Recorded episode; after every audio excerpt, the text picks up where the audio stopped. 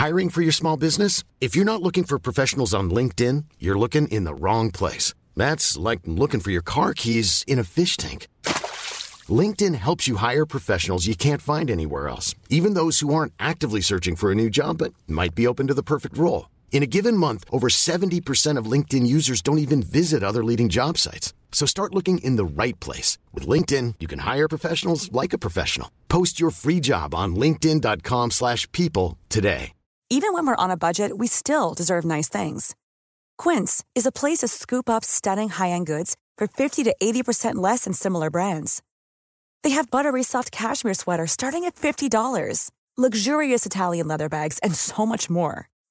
Plus, Quince only works with factories that use safe, ethical, and responsible manufacturing. Get the high-end goods you'll love without the high price tag with Quince. Go to quince.com/style for free shipping and 365-day returns.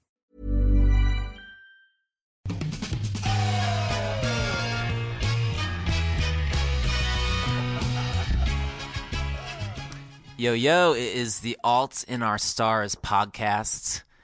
That is the name of the show. My name is Chris Payne. I am a correspondent here at Billboard. I write about rock music and alternative and indies. I write about a lot of things, but the most favorite thing that I do is probably this podcast, and I had one of my favorite people to interview on the podcast this week. His name is Brendon Urie. He's the singer of Panic at the Disco, band that I've written about a good amount for Billboard. Not too long ago, I wrote a 10-year anniversary oral history of their first album, A Fever You Can't Sweat Out, for the Billboard website. So not too long ago, I talked to Brendon very extensively about way back when he was like 17, making the first Panic record, when they were popping off with I Write Sins Not Tragedies, all that good stuff. So fast forward now, they're about to put out their 5th studio album. It's called The Death of a Bachelor, and has a big Frank Sinatra influence in it, which we talked about a lot here. Talked about little thing they had with the B-52s, little sample fun talk with them. We talked about fedoras on that Frank Sinatra tip. We talked about the Thanksgiving Day Parade. Talked about a lot of fun things. Talked about Fall Out Boy, of course. Let's be real here. Anyway, I hope you enjoy this one. This is Panic at the Disco, Alt in Our Stars podcast.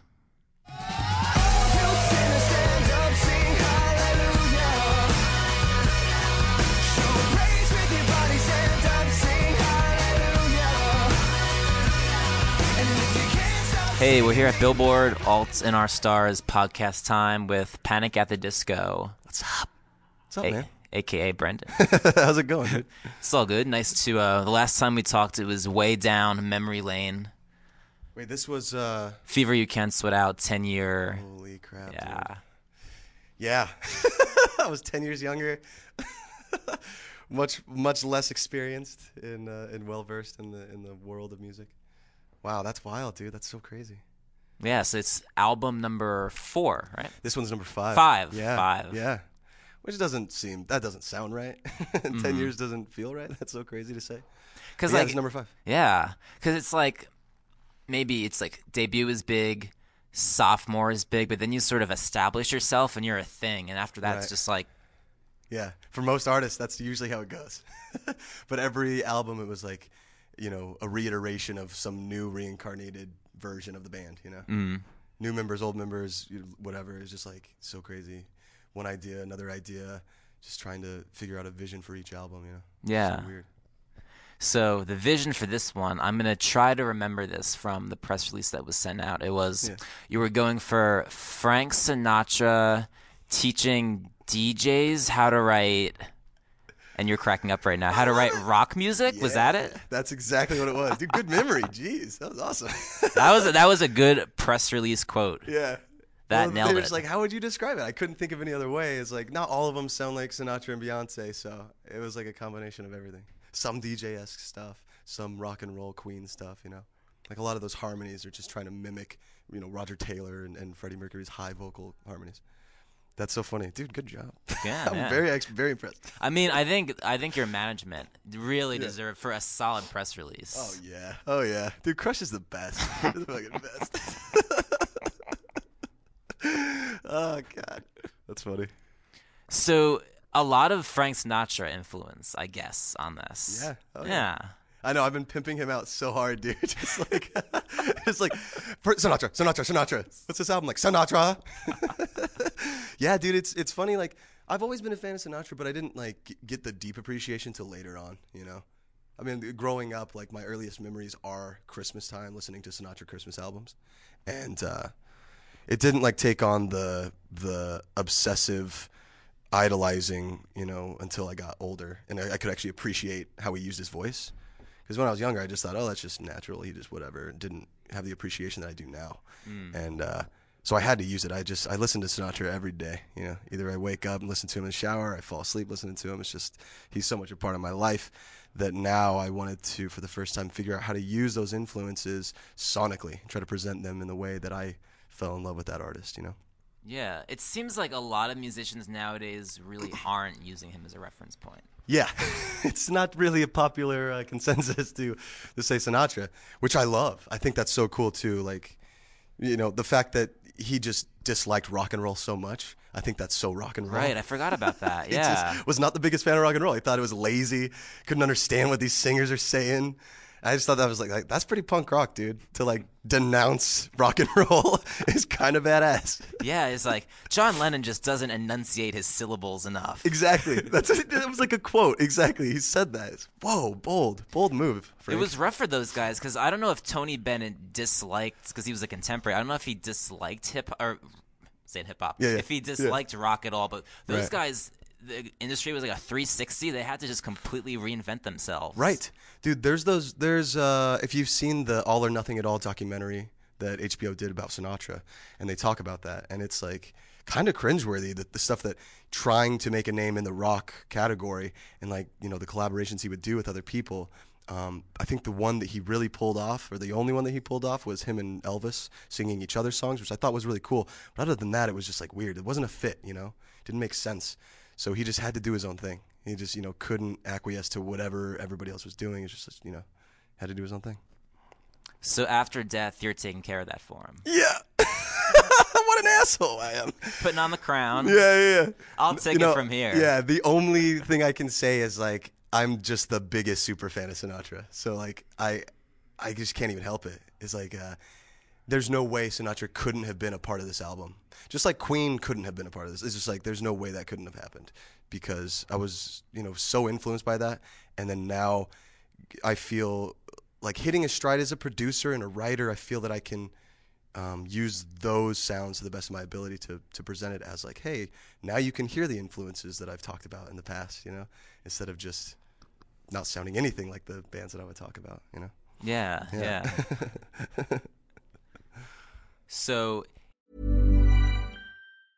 hey, I'm Ryan Reynolds. Recently, I asked Mint Mobile's legal team if big wireless companies are allowed to raise prices due to inflation. They said yes. And then when I asked if raising prices technically violates those onerous two-year contracts, they said, what the f*** are you talking about, you insane Hollywood ass f- So to recap, we're cutting the price of Mint Unlimited from $30 a month to just $15 a month. Give it a try at mintmobile.com/switch. $45 up front for 3 months plus taxes and fees. Promo rate for new customers for limited time. Unlimited more than 40 gigabytes per month. Slows full terms at mintmobile.com. Hey there, it's Michelle Norris. I'm host of a podcast called Your Mama's Kitchen. When I travel, I'm usually looking for a way to find a taste of home when I'm not at home. And one of the things I love to do when I am at home is entertain. And Airbnb allows me to do that. When I was in California recently, I rented a house that had a great kitchen. And when we were sitting around the table, we're all thinking, we're in someone else's house. Someone could be in all of our homes as well. If you have a home, but you're not always at home, you have an Airbnb. Your home might be worth more than you think. Find out how much at airbnb.com/host. It's Death of a Bachelor. And on the title track, Death of a Bachelor, that's really the one where I think the influence really comes. And a little bit on the last song on the album. But with the title track, like Take Me Through, with you getting married, that's probably connected. How does this all come together in Sinatra? Yeah, so Death of a Bachelor, that came about. I had actually asked Lolo, who was a part of the last album. She sang on Miss Jackson. She sings the Sweet, Sweet Hook. And she... is a great lyricist in my opinion, and I wanted. She has a very specific way of writing, So I asked her for a set of words. I was like, hey, do you have words? You know, you need to be my Bernie Taupin, please. Like, I need someone to, like, kickstart me. So I told her what I wanted to sing about. And then, like, a couple days later, maybe not even, might have been like a day, she emailed me all these lyrics. Even after I, like, the only thing I really gave her was, like, hey, I want to talk about, you know, letting go of the past, not, you know, wanting to latch on to single life, also becoming a new kind of artist, like an end of an era. And she was like, okay. And then came back with and just a barrage of just a mess of lyrics. And then out of that, I just saw Death of a Bachelor. I thought, that is so cool. It just struck a chord with me immediately. So I sat down at the piano and I wrote the song entirely like a Sinatra song. Like, in my head, when I wrote it, I heard horns, big band, like, I saw the marquee and, like, you know, the whole, like, big band era type stuff. I wanted, you know, the Nelson Riddle orchestra, like, I wanted all that stuff, just pure Sinatra. And then the fun bit came once the song was written. I put it into, you know, the program I work in Logic, and I had this beat that I just had for whatever reason. I just do that sometimes, make a beat for any purpose in the future, and it just worked out. So I dropped the piano and the vocal I recorded in my house, put it in the program, and it just worked out so well. It was like shocking how excited I got more about the song. Because there's like a 5-point system where artists, I think, go through, at least I do, where I start off, I go, this is awesome. Then the next thing I go, I don't know if it's that great. Then the third step is just, this is awful. Fourth is, I'll never write something great. I'm just a piece of shit. And then fifth is back to, okay, I like it again. So it does like a full like cycle, you know, and that kind of happened, you know. I was like, I don't know what to do with this, so I dropped it in the thing, and then the beat matched up, and it was just this cool. That was like, I hadn't heard that myself that way, and that's surprising too. Yeah, like listening to yourself and then hearing yourself in a new light is so fun. It was just really, really exciting. Yeah, and so Sinatra and some surf rock vibes on this album. Yeah. So, you know, it made me think a little reminiscent of with Fall Out Boy with the sample of the Munsters theme in Uma Thurman. I think that the surf rock's making a comeback. I love it. I love that it's like either being sampled or just being mimicked. Like, that's the coolest thing. I mean, it's, you know, there's so many novelty genres and special, like, unique pieces of music like that, like surf rock. That's just very much its own thing and like doesn't need to change. Just like big band didn't need to change. It was just like always going to be the same crap, you know, which is awesome. And yeah, dude, the Fall Out Boy one, when I heard that, I was like, I know this. I didn't get it right away though. I didn't realize it was Munsters. So I just sat there like, I know this. And then yeah, just finally it took me forever to figure out it was Munsters, but it's the coolest sample. Nicely done, boys. So yeah, the track we are talking about is the one with for our surf. With yours, with Kate from the B-52s. Yeah. That we actually, for the people listening, this conversation is prefaced by an office visit Brendon just did with Billboard, playing some new songs. So we're repurposing this. So this take me through this little B-52s conversation. Yeah. So the song is called "Don't Threaten Me with a Good Time," and the B-52 sample, it started from that, right? So just like, you know, the Fall Out Boy did the Uma Thurman, the Munsters, and that was like so cool. But like before I even heard that, the B-52, the Rock Lobster song is just like so iconic to me. I just love the like any B-52 song, it's that's their thing. Like I was saying, it's just so uniquely them. That is always going to be their sound, and it's so fitting and it's so comfortable, but like I always run back to that, and it just reminds me instantly of like where I was when I first heard it, why I was listening to that when I was younger. So it brings me back like to a nostalgic place, but then I want to push it forward and see like what we can do with that. So it started from the B-52's Rock Lobster sample, and then you know, I go into the writing hoping that I don't have to discuss like publishing rights, just like how do we get them to sign off on this, you know? And so I just really lucked out though. So Kate from B-52s, Kate Pierson, is like such a sweetheart because she's friends of my management. So, you know, I was like asking them, do you think we're going to be okay with this? Like if this doesn't happen, I'm going to have to write some not as good, you know, lick to like sound like Rock Lobster, which I don't want to do because it's like so close to this song and like it just makes it. So luckily she heard it and she was like, I think it's really cool. And that was cool that she signed off on it. She was so sweet about it. So thank you, Kate. Very cool. And you asked her about, would you come and play this live with us? Yeah, yeah. So like in my mind, I'm like, it makes sense. I'm just like, hey, yeah. And then you'll just come up on stage when we play it live and you'll sing the chorus with me. She's just like, yeah. And you'll give me 100% of the publishing. I was like, all right. Well, thanks for letting me use your sample. You know, I won't ask any more of you. No, that's a joke. She's such a sweetheart. Like, so cool that she, you know, let us use that sample. I love that. And 15% of the Panic back catalog profits. Yeah, exactly. Yeah. Long-term profit for 20 years from now. Lace in your dress tingles my neck. How do I live? The death of a bachelor. Oh, oh, letting the water fall. The death of a bachelor. Oh, oh, seems so fitting for at the other after. Oh, how could I ask for more? Do you think the new album is better than Fall Out Boy's? Of course I do. All right. Oh, dude, that's the best question you could have ever asked me, dude.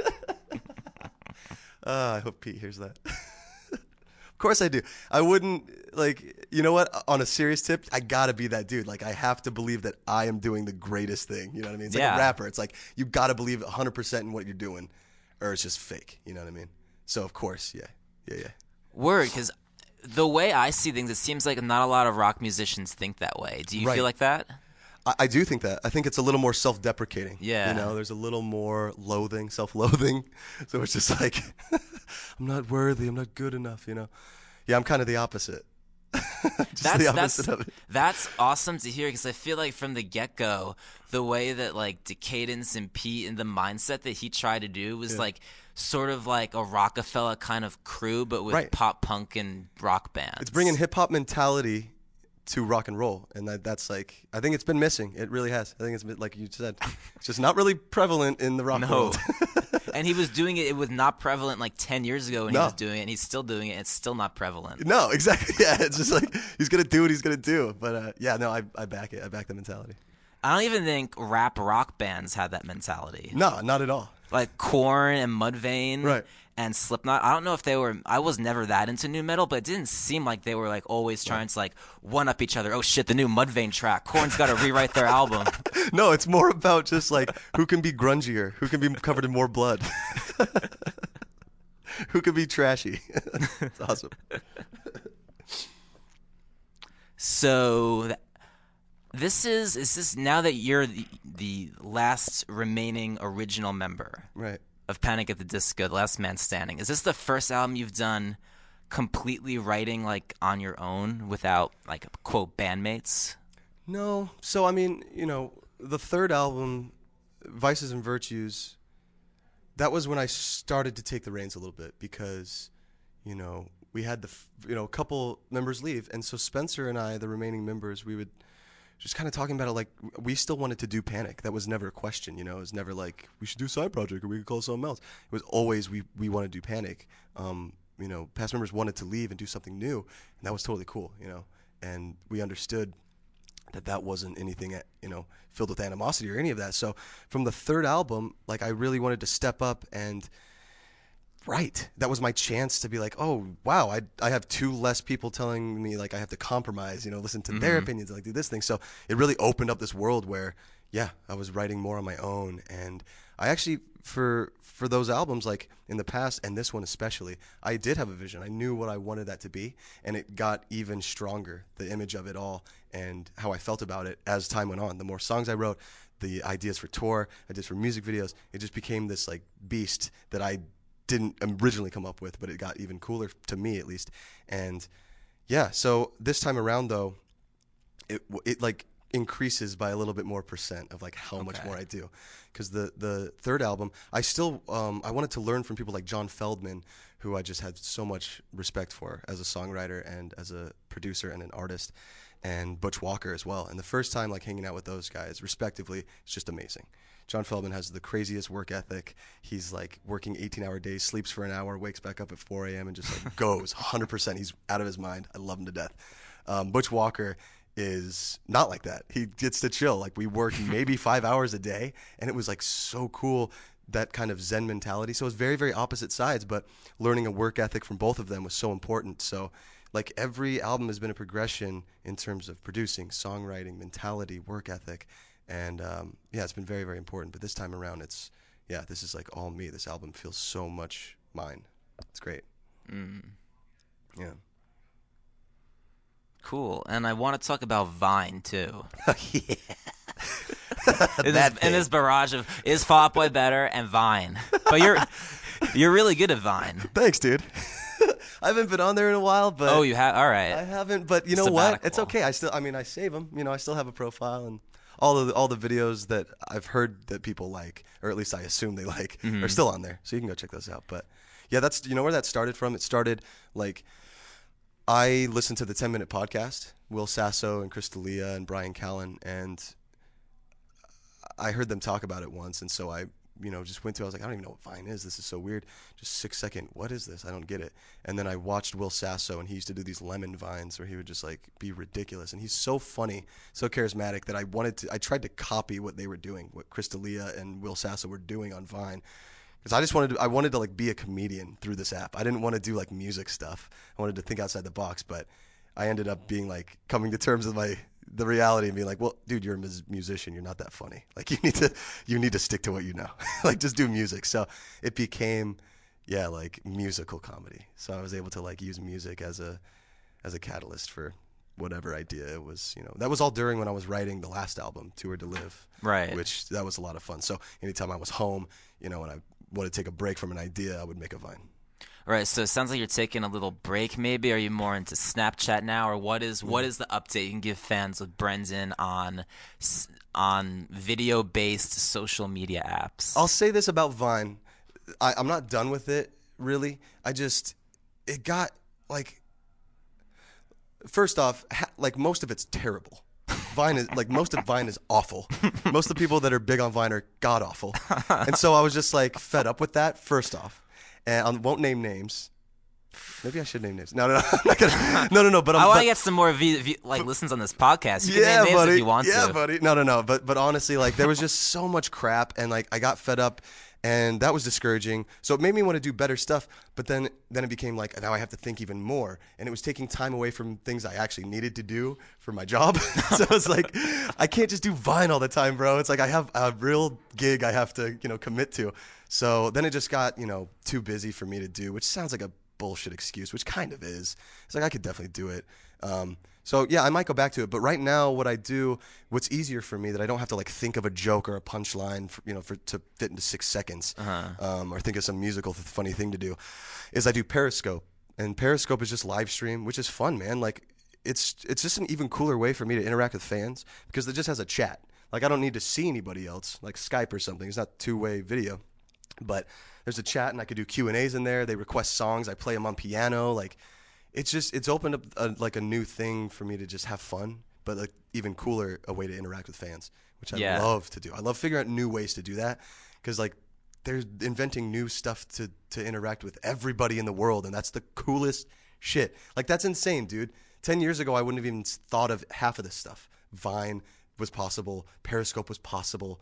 Like, why would that have needed to be a thing, But now it's just a cooler way to bring everyone, like, put them on the same page and be like, yeah, we're not so different. We all like 6-second jokes. Mm-hmm. We all like watching each other make breakfast on Periscope or, like, whatever. So, yeah, just, like, a real humanizing form of media. It's really cool. Yeah, it makes you think, like, what kind of media app like that is missing? Like, where is the void? Like, oh, we need something that does this. Yeah. See, that's what I'm saying. It's like I would never be I'm not the idea guy to be like, all right, I've got this thing. It's called Vine. And I don't know why I sound like this, but that's my idea guy voice. The boardroom guy. I've got this thing. All right, let's get to work. Crunch time, So it's just, yeah, that's I'll leave that to the nerds.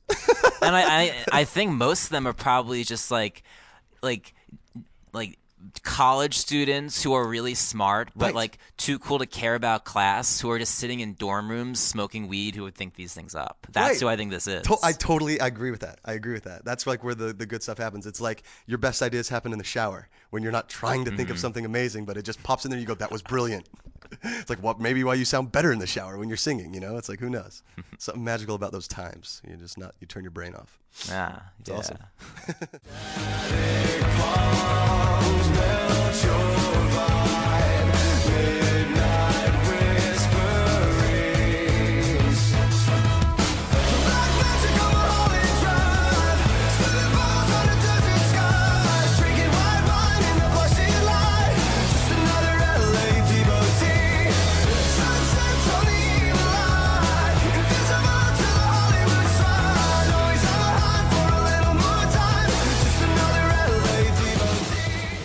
So we're talking, we should tell the people listening, we are talking right now in mid-November. They're going to hear this early January before the album comes out. Awesome. So because there's this time lapse, yeah, they're going to be like listening to the past, missing like a big segment of time. Yeah. We should make like a prediction. Okay. What do you think is going to... When this airs? Yeah. What is going on between now and this January when the new Panic album drops? Okay. Well, let's see. Holidays are coming up. We played Macy's Thanksgiving Parade, which is coming up, which I can't believe we're doing that. That's crazy. So we just did that. My prediction is that we'll be singing, lip syncing to a track during that performance. What float are you behind? We're actually on the Ninja Turtles float. You're on the Ninja. You know that. That's what they told us. Now that could mean a couple different things. That could mean we're actually on the float, or that could mean we're right behind it, hidden behind the big like turtle sign or something. Which I'm good either way. Just to be there would be crazy, you know. And what would happen on a Thanksgiving Day parade? Who do you meet? What do you rehearse? What goes on? They told us that we do rehearse, which is funny because I don't know how much rehearsal goes into it, like standing on a float and like acting like you're playing. That just seems bizarre. But yeah, we rehearse. When we go into playing, I really don't even know like who we meet, what goes into it. I'm actually really curious, a little bit anxious and nervous to see like if we need to meet some big wigs. I don't even know. It's kind of it's intimidating, dude. This is like what, the 60th year they're doing this or something, like for Macy's. It's intimidating, dude. It's a staple. It's a national staple. It's pretty amazing. My Thanksgiving Day Parade musical memory is the year they brought Rick Astley out and he rickrolled everybody. Do you remember that? I don't. That's incredible. Because I feel like every year it's just like, oh, the new Broadway show, and here they are on a float.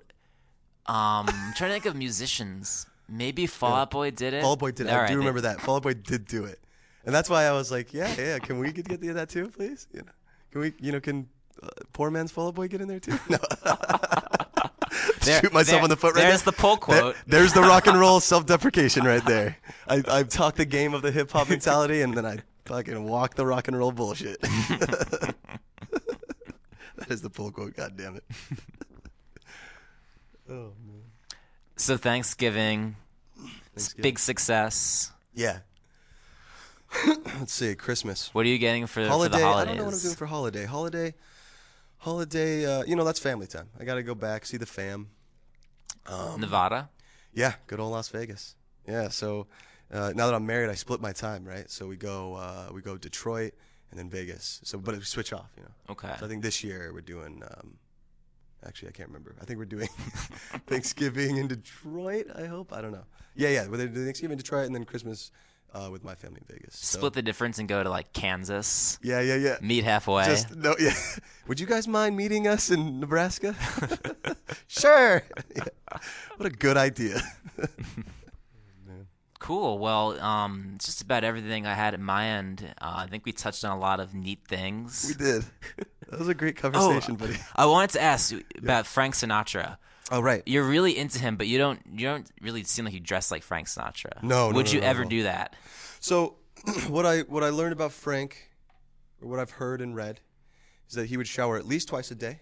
Okay. And change his outfit at least 3 times a day, which I love both those ideas, but to wear a suit all the time, that's a commitment, and I'm very lazy, and I don't know, I get so lazy. Like the suit, I wear it on stage. Like it's important to me to when I'm performing. Like a live show is a special occasion to me, so I love to dress up, and that's like my moment where I can do that.